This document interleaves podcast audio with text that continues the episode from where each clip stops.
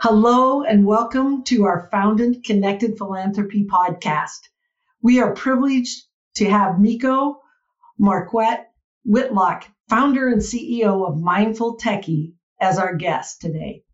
And we will be talking about work life and tech life balance for nonprofit professionals. Miko is a digital wellness coach and brings a wealth of knowledge and even personal experience to this topic. He's helped nonprofit change makers find work life and tech life balance in today's digital world and helping teams break free from the distractions getting in the way freeing them to do their best work is his passion.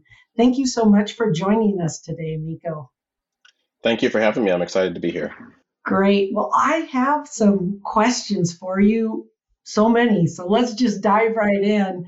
I like to start out with setting the table and having you tell our listeners a little about yourself and your journey to, to where you are today. Absolutely.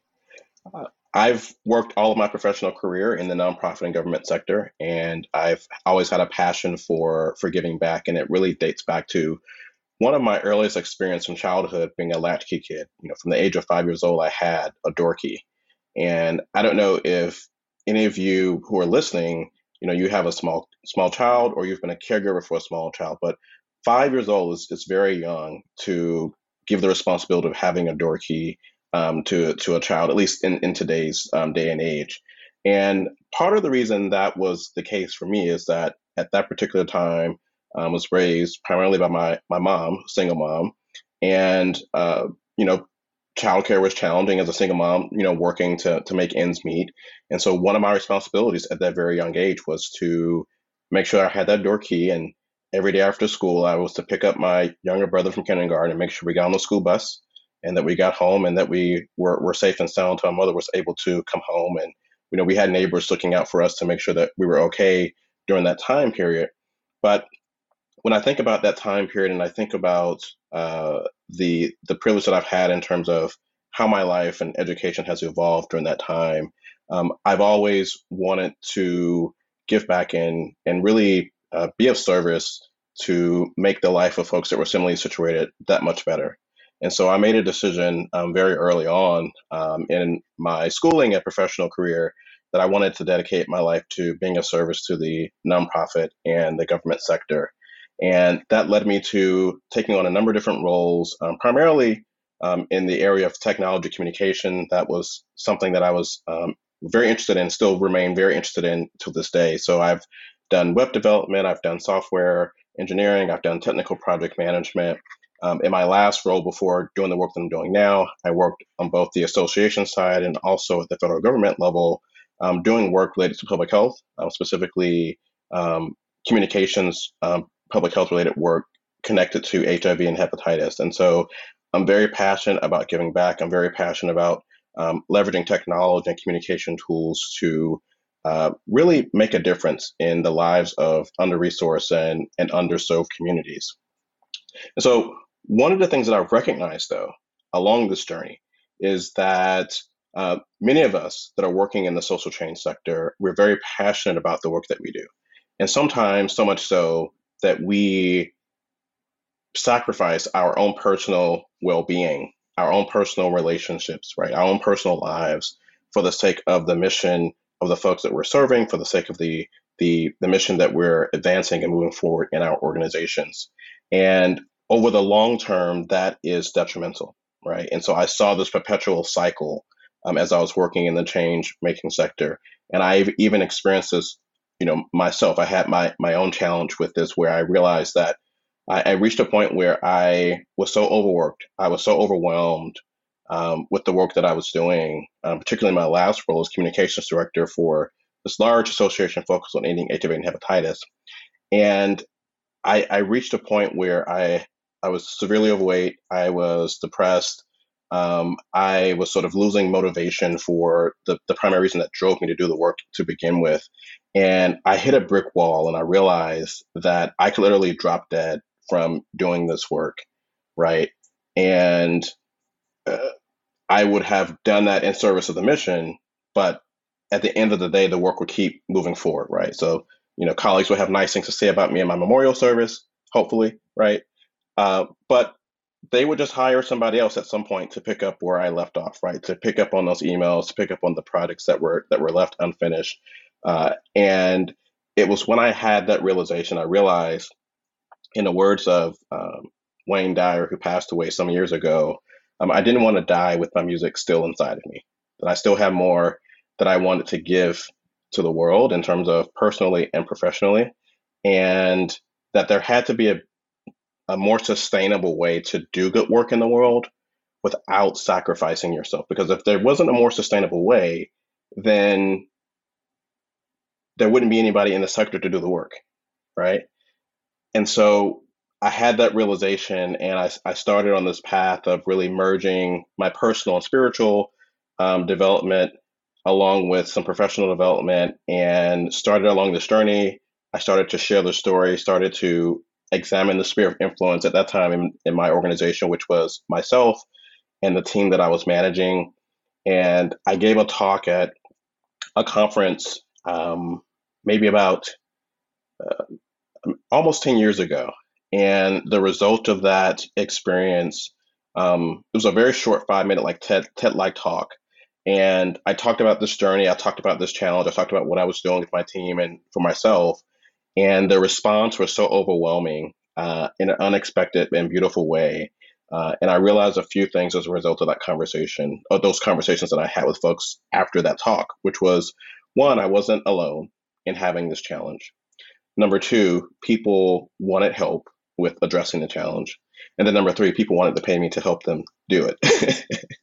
and so when I had that realization, that was sort of the start of this journey that I've been on. Um, I think you know since since 2017 uh, to create a culture of well-being for change makers uh, all around the world so that we can do the good work that we're doing we can do it better um, but we can do it also while living full and robust lives outside of just our professional work and our professional missions and calling oh wow that's a, that's a powerful story thank you so much for for sharing that um, and and you do you you that's we need hope because you're right. Um, it, it does get overwhelming. And as I, I looked at, at what you, what you do and what you specialize in, that, that phrase of work life and tech life balance came, came out and, um, the technology could be real powerful and, and I have a tech background as well. Um, so I've heard of this work life balance before, but this term of tech life balance. It sounds like there might be a, a secret in there that could could be helpful. Uh, what what is it, and how do you see it impacting specifically those who work in the nonprofit sector? Absolutely. So the the, the tech life balance piece really. Um, and this is not unique to me. I'm sure that there are other folks that are that are using this term and have been using it before. But for me, how I came to use that is that you know I, I was doing a lot of work around work life balance. And I'm known as the, the mindful techie. So I also do a lot of work specifically around how do we effectively use technology? How do we use it in an intentional way, in a way that it actually adds value to our life and work as opposed to taking away value? And so, to your point, technology can have that double edged sword. And uh, we recognize over time that uh, the role that technology plays in our life and in our work has increased dramatically. And if nothing else, we have the example of the last several years from the pandemic, where we have used technology tools to stay connected, um, to stay productive, to stay engaged, not only at work, but you know we're we're doing and still doing, even with things changing with the pandemic. You know, um, you know, virtual homegoing services and funerals. You know, uh, people getting married over over Zoom, birthday parties, happy hours, things of that nature. Uh, and so, uh, with that increase in screen time, with that increase in reliance on the technology, uh, and with an, an, acknowledgement that not every company that is producing or tool or platform necessarily has an altruistic motive, right, in terms of your health, health and well being. We have to be mindful of those things, and we have to be putting in place pr- practices and, and strategies for ourselves, and especially for our younger folks, for our little ones, and for our teenagers, um, that are still developing and, and growing and might not necessarily have um, a, a, sort of mature to a point where they're able to make some of those decisions um, in a way that we might make from an adult um, framework. So, uh, from all of that, really, when I think about the work life balance work and, and I think about the technology piece, it just seems to me like a natural connection to call it tech life balance as well. Because we're not saying technology is bad, we're just simply saying how do we use it in a balanced and in an intentional way. Right. And I, I love as a as a tech vendor, uh, working for a tech vendor myself, I love, you know, making sure everybody's aware and that, you know, sometimes it could add value and and and sometimes, you know, just being sure that you're using the technology in a way that that can add value and, and doesn't ultimately take away from your well-being. Yes. Um, what as you as you meet with people and and have talked with the people that may have come up like after your your first uh, speaking opportunity or since then and have been working with folks what do you what technology or what challenge do you see people struggling the most with to balance or what are what what might be one common one? Because we rely on it so much to get work done and also because of the pandemic to uh, stay connected to one another personally and professionally what we're experiencing right now i think is something that some folks call collaboration overload right? Where um, we are simultaneously spending more time than ever before connected through meetings, for example, virtual meetings through chat tools like Slack or through the Microsoft Teams chat, for example. Um, and then we have more tools than ever that we are relying on simultaneously, right? So we have collaborative platforms like the Google Google Docs and the Office 365. You know, we have the project management tools, uh, and you know, we have CRMs and all of these things that are happening. And so we have more than enough to stay connected. We have more than enough to be productive. Um, but one of the things that I'm seeing is that people are overwhelmed by the sheer volume of tools that we're having to um, utilize to stay connected and to stay productive, and also um, by the, the amount of coordination that that actually requires by way of even if it's communication via chat or via email or the fact that we're spending more time than ever actually in meetings, whether they're in person, hybrid, or remote.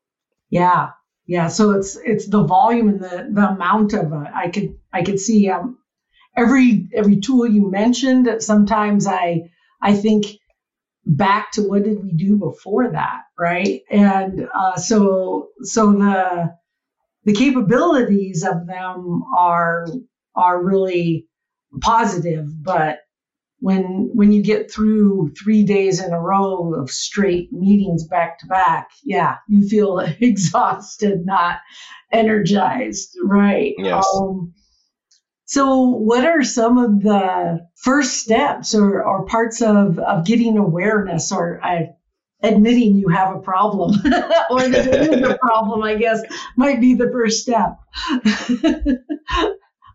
Well, I, I think the the first step is really just acknowledging the new reality, acknowledging, just taking a step back and uh, acknowledging the larger context that the world has changed, the way that we live and work has changed, the way that we connect has changed, and even if you don't have answers or you don't have all the answers, there is power in simply acknowledging that, particularly at a team level. If you are a leader in an organization or you are supervising or managing a team, whether it's a team of volunteers, a team of fundraisers, maybe you're managing a team overall in terms of your your nonprofit organization, um, there is power in acknowledging and acknowledgement. And one of the things that we know from the research around acknowledgement is that that actually creates um, psychological safety. And psychological safety is one of the things that we need in order to have better connections, um, human to human, right? And in a team setting, we know that teams where there is a high level of psychological safety, um, teams are they have stronger relationships and they're going to be more productive and more effective. And so one of the best things that we can do is simply acknowledge that things have changed and, and that is simply acknowledging the impacts of COVID on us and the specific impact of technology. You know, simply acknowledging that that is where we are um, is, is one of the first places I think that we can we can start. And then doing that without judgment, um, because this isn't about blame or shame um, for ourselves or for other people. Um, and it, it, it's, it's about simply making that acknowledgement. And once you have made that acknowledgement, one of the things that I think is really powerful um, is actually giving ourselves a bit of grace, right? We're all struggling. We are we're dealing with, in many ways, an unacknowledged trauma um, and unacknowledged mental health crisis, right?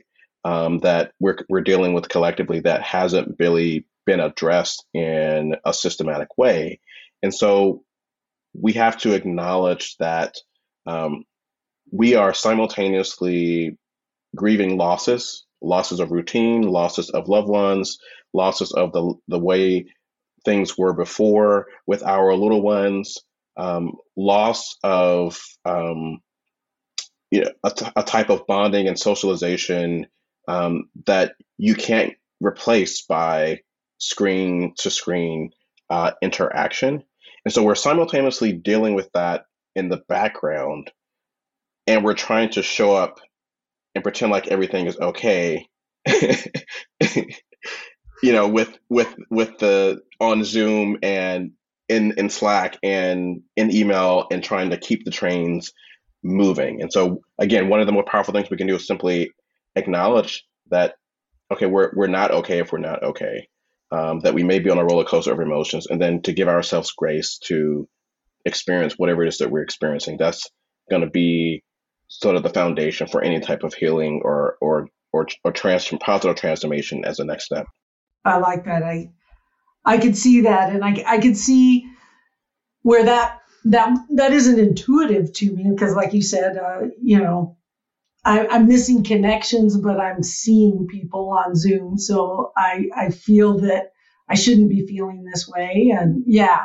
Um, but just taking a step back and allowing you to feel the way you feel um, that and that, like you said, the world has changed, and taking a break from from it, I know has helped in the past. But are there other potential areas that someone might find, you know, an answer for how to move forward or how to change the cycle? Because I I have to admit, as much as I read the next productivity book or how to keep up with my emails, I, you know, or I'm just like, once I get caught up, then I'll figure out how to stay caught up. It just doesn't work. so, so what, what, what, yes, you know, how, what else should I, I do to break the cycle? Yeah, so there there are a few things. So first is um, part of the acknowledgement is just understanding that um, what many of us are experiencing is what I call IDD or intention deficit disorder. And so this is where we're moving through our day to day, and we're so busy that um, we wake up first thing in the morning for many of us, and we're grabbing our devices. You know, we're turning on the TV. You know, we are responding to text messages. We're scrolling through social media. We're looking at the news. We're, we're looking at email. We're going through our checklist of things that we have to get done, and we're doing all of that before we greet our loved ones, right? And so we're we spend our entire day sort of in this in this place of busyness and and rushing from one thing to the next. So you have back to back meetings, and then you come home and maybe you have more work to do in between dinner and walking the dog and taking care of the kids, and and then you sort of collapse of exhaustion, and then you repeat the process over and over and over again. And so one of the things I encourage people to do is to if you don't have a start and a stop routine to start your day and to end your particularly when it comes to your work day i'm and i'm inviting people to create that routine right and to create that separation between life and and everything else and really this is an opportunity for you to nourish yourself this is an opportunity for you to pour into yourself um, and if you feel like you're listening to this and you feel like okay i I can't add one more thing to my list. You're just giving me one more thing to my list. My invitation for you is just to start with five minutes. I think we can all find five minutes. You can find five minutes that you can carve out for yourself, making an appointment on your calendar at both the start and the end of your day. And that can be something as simple as doing some breathing, listening to a guided meditation. Uh, you know, maybe that's time you spend with your, your dog on the couch. Uh, maybe that's time when you're, you're drinking your tea or your coffee, whatever it is. And if you have more time, then obviously I invite you to expand that the amount of time that you're able to have for yourself to pour into yourself. And that is going to create space for you to get clearer about what actually is important or what your intention is for a particular day, for a particular week, or particular season of your life that you're in. And if you are clear about your intention, then it becomes easier to figure out of all the things you have on your plate, what are the things that are actually important for you to do? And you can begin to set boundaries and you can begin to say no or not right now. You can begin to delegate a bit more effectively. So that is one of the, the first places to start.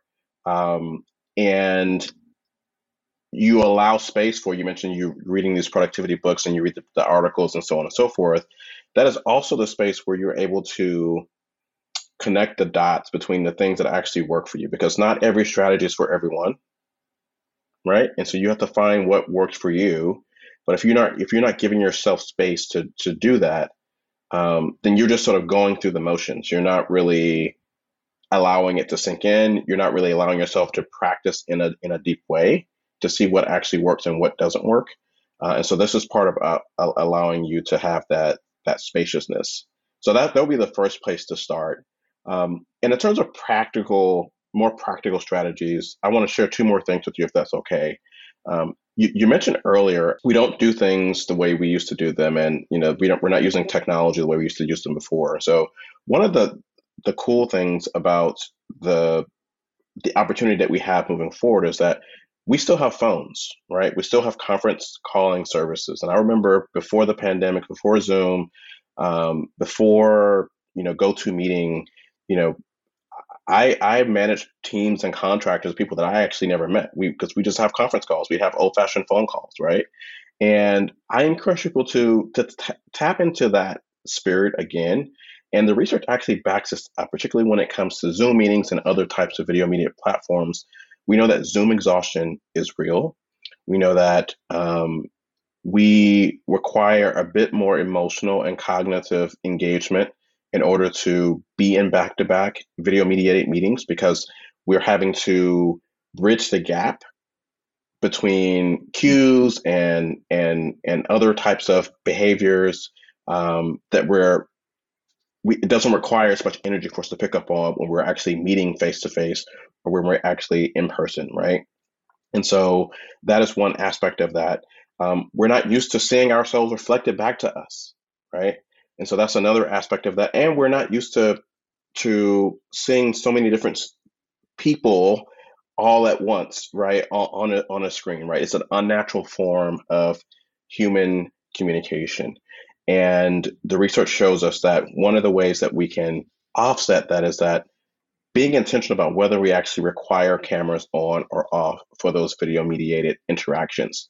Many of us think that it actually increases engagement, but the research shows um, that it actually decreases engagement because it requires more load cognitively and emotionally, and it puts you in a position where you're you're more exhausted. So if you're having back to back meetings, then and you're required to be on camera, then you are actually you have less to give in terms of actually being engaged, right?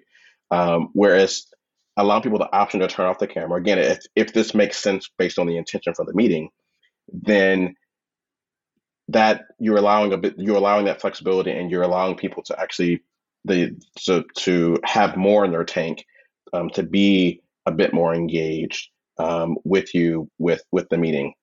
One last point I'll make about this is that the research also shows that it, the impact is even greater for women, right? Because we have unconscious biases and we have expectations about the appearance of women, right, and how they should show up. Right? So um, we internalize that, men and women, and um, we sort of just we, we don't talk about the fact that it might take a little bit more effort for someone to do their hair a certain way or to put on makeup or to wear something that we would deem to be workplace appropriate for a woman, right? And so those are other things that we have to be mindful of when we are requiring folks to to be on camera, as to really think about what is the intention behind this and to, to understand what the potential impact is of that if we're making um, those those requirements. So I'll pause there. I have one more thing, but I want to pause. I see you're shaking your head and I want to see if there's yeah, anything you want to I mean, say. I, I, I'm, I'm seeing what I, um, you know, and listening to what you're talking about, it's it's causing even more realization of, you know, things that you would think would make it easier um, may actually overall uh, add to add, add to the weight that you're carrying and the exhaustion. Yeah, I see. Yes. So, thank you. Yes. Yes, and so again, and this, this is not an absolute position, but just really an invitation for folks to be mindful of whether or not you actually need cameras on or off, uh, and to uh, think about the intention and, and what you want to accomplish, uh, and based on where you land, if it's for part of the meeting and there's a a purpose why you want people to have their cameras on, including the information on the agenda or, or in the calendar invite so people can prepare appropriately. They know that it's cameras on or it's cameras optional or um, it's cameras off. We're going to do an old school conference call, whatever it is, so people can prepare ahead of time. Uh, the, the last thing I want to share on this point is something that I call establishing your rules of engagement. And so before I talked about IDD and that that nonstop busyness that many of us, that cycle, that hamster wheel that many of us find ourselves on. And one of the ways that we can break that, particularly in a hybrid workplace, is by establishing your rules of engagement. And your rules of engagement are essentially a series of um, questions that you're discussing as a team on an ongoing basis. And you can do this at work with your team. You can also do this as a family as well. And this includes things like what are your hours of availability? So we're not guessing when people are available. We're not frustrated when they're not available. And we know how to get things done when they're not available, right? And so having explicit conversations about hours of availability, expectations, when you're available, um, and because we're talking about hybrid workplace, you know, when are you actually going to be in the office versus working remote?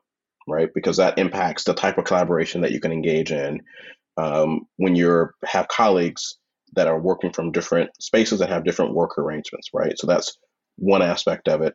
Um, when you're carving out focus time, right? So we have we're really good about putting those meetings in our calendars, but where's the time to do the work that's generated by all the meetings? Where's the time to focus on writing that report, right? Where's the time to focus on following up with potential leads or, or donors, right? Where's the time to, to follow up and to um, review analytics of your last campaign? Where, where are those things on your calendar, right? If I were to ask you about your meetings, many of us would, would probably point to, oh, I have 17 meetings this week, and here, here, here they are, and they're on my calendar. Okay, so what are the the key tasks you're focused on this week, and where are those on your calendar? Making sure that we're putting those things on your calendar identifying what's urgent versus non-urgent and outlining you know if something is urgent what is the best way for me to contact tammy right? Should i email tammy? Should i um, send her a teams message? Should i um, pick up the phone and call her? What's the best way to do that? Uh, and what actually constitutes urgency right? What what is urgent versus important? So i know which method of communication to use.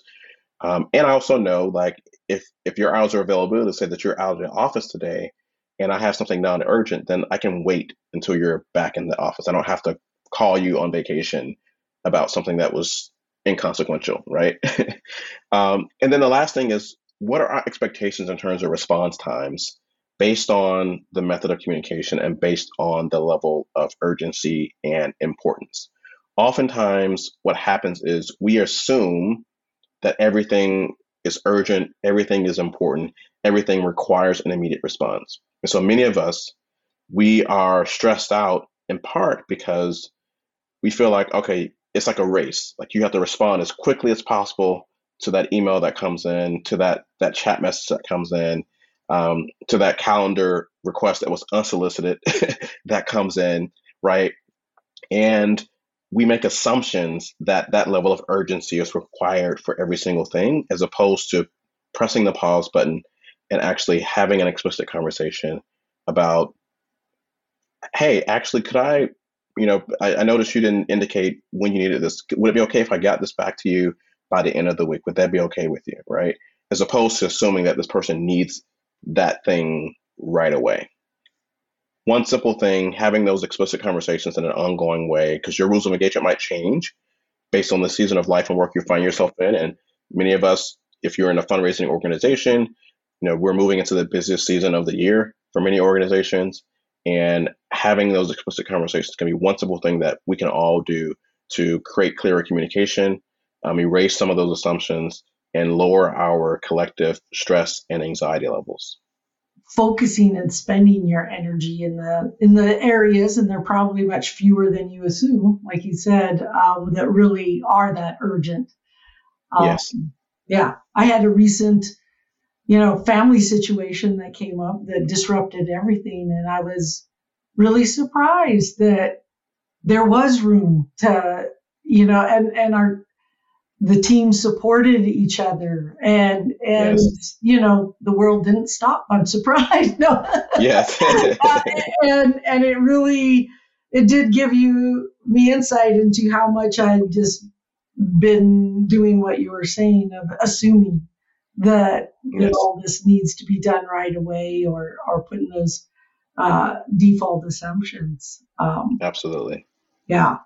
I I really think that there's so much room here and importance to to figuring this out because uh, I love my work and even my whole career. Like as as yes. your story has been, um, when people ask what my hobbies are, and I think of oh well i i really enjoy figuring out problems at work or you know you know if i get a choice to go to lunch with someone and talk about ideas and it, it generally always get you know so so realizing that there may be a time and season where where you are eh, in your career too but i really feel as we think about the nonprofit sector and and to your point that you made when you mentioned your story of how important it is to protect the people that are making a difference and and protect yourself there so that you can you know help the mission that for for a longer time so that you can teach others how to so you can support that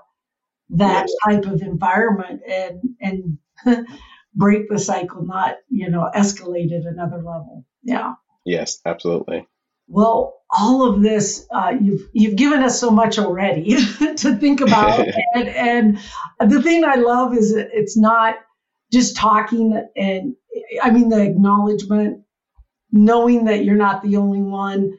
Those are big. Those things are mm-hmm. big, but knowing and and seeing from your website and um, when I when I went out and looked at at what you offer. Uh, Uh, offer the community there and the not what you've been doing, there are some real steps, advice, training, coaching that that you have. And and I so appreciate that. Can you provide our listeners with a summary of, of what you do and, and where they could go to learn more if this is something that they find themselves looking for help? Absolutely. So I I work exclusively with change makers and change making organizations and teams. And my intention when I work with you is to support you in doing the great work that you're doing even better. So I want you to be able to make space to take care of yourself and to live a robust personal life, but also to be able to give your all to your mission and to advancing that mission. And just as with what we talked about today, um, I provide a little bit of framing um, but I don't spend a lot of time going into the theoretical and the abstract. I'm really focused on giving people practical strategies that they can put in place right away. And so I hope that people coming out of this conversation were able to take away at least one thing that's very practical, very tangible, that they can start to put into practice almost um, immediately. And uh, if folks want to learn more, they can go to my website, mindfultechie.com. That is M I N D F U L T-E-C-H-I-E dot com. And I would encourage you to sign up for the email list. And when you do that, you're going to get a free copy of the work-life balance assessment. I, you know, Tammy, one of the questions you asked me is like, where do you start? And so part of that acknowledgement piece is I have um, a, a, a fun quiz that you can take to get your work-life balance and tech-life balance score. And that is going to help you to figure out in terms of acknowledgement where you're starting from in this season of your life and work. And that might change based on season. So you can take the, the quiz over and over again. You can share it with your team. Um, but the idea is you can see where you are without judgment, without shame, give yourself some grace, and then figure out based on what your score is, how you want to move forward. Um, and so that the workbook walks you through reflecting on where you are, where you want to go, what are the resources that you have available to you. Um, obviously, I'm a resource if folks want to engage with me. Um, there's information about how to engage with me uh, as well. But if folks want to stay connected, again, going to the website, signing up for the email list, you get this free um, workbook that's going to walk you through this process of assessing um, where you are and identifying um, next steps um, to hopefully make you situated where you're where you're better off. You're able to do good work um, and to do it without burnout and to do it without being overwhelmed. Thank you, thank you so much, um, and we will include all those links that Meico mentioned in our show notes. And as you mentioned, what's at least the one takeaway? I'm like, yeah, I can fit in that start and stop routine, you know, to to start my day and and stop it with intention and and uh, that way I can capture the excitement of what I'm doing, but the intention I have of of the balance. So uh, that's yes. that's my takeaway. I hope everyone else has has taken away that or or more. And if you've learned something from today's Connected Philanthropy podcast, please share it with others who might also enjoy it and benefit from it. And we look forward to connecting with, with our listeners and, and Meico, maybe even in future webinars, podcasts, or our community discussions. So, uh, Meico, do you have any last advice or comments you'd like to leave our listeners with? Absolutely. I, you know, I, I think that there is nothing more important than identifying and living out your life's intention. We all have a, a reason or why that connects us to the service that we're engaged in. I shared a little bit of my story at the at the beginning, and I hope that folks can take this as an opportunity to slow down on the the treadmill a little bit of the busyness and to build in whether it's a start and stop routine or something else some space to be intentional and to reflect on what's really important for you, why you're doing the work that you're doing, and how can you do it in a more sustainable way so that you can have an even greater impact and you can serve even more people, um, but you can also be available for your friends, your family, your colleagues, and most importantly, for your for yourself.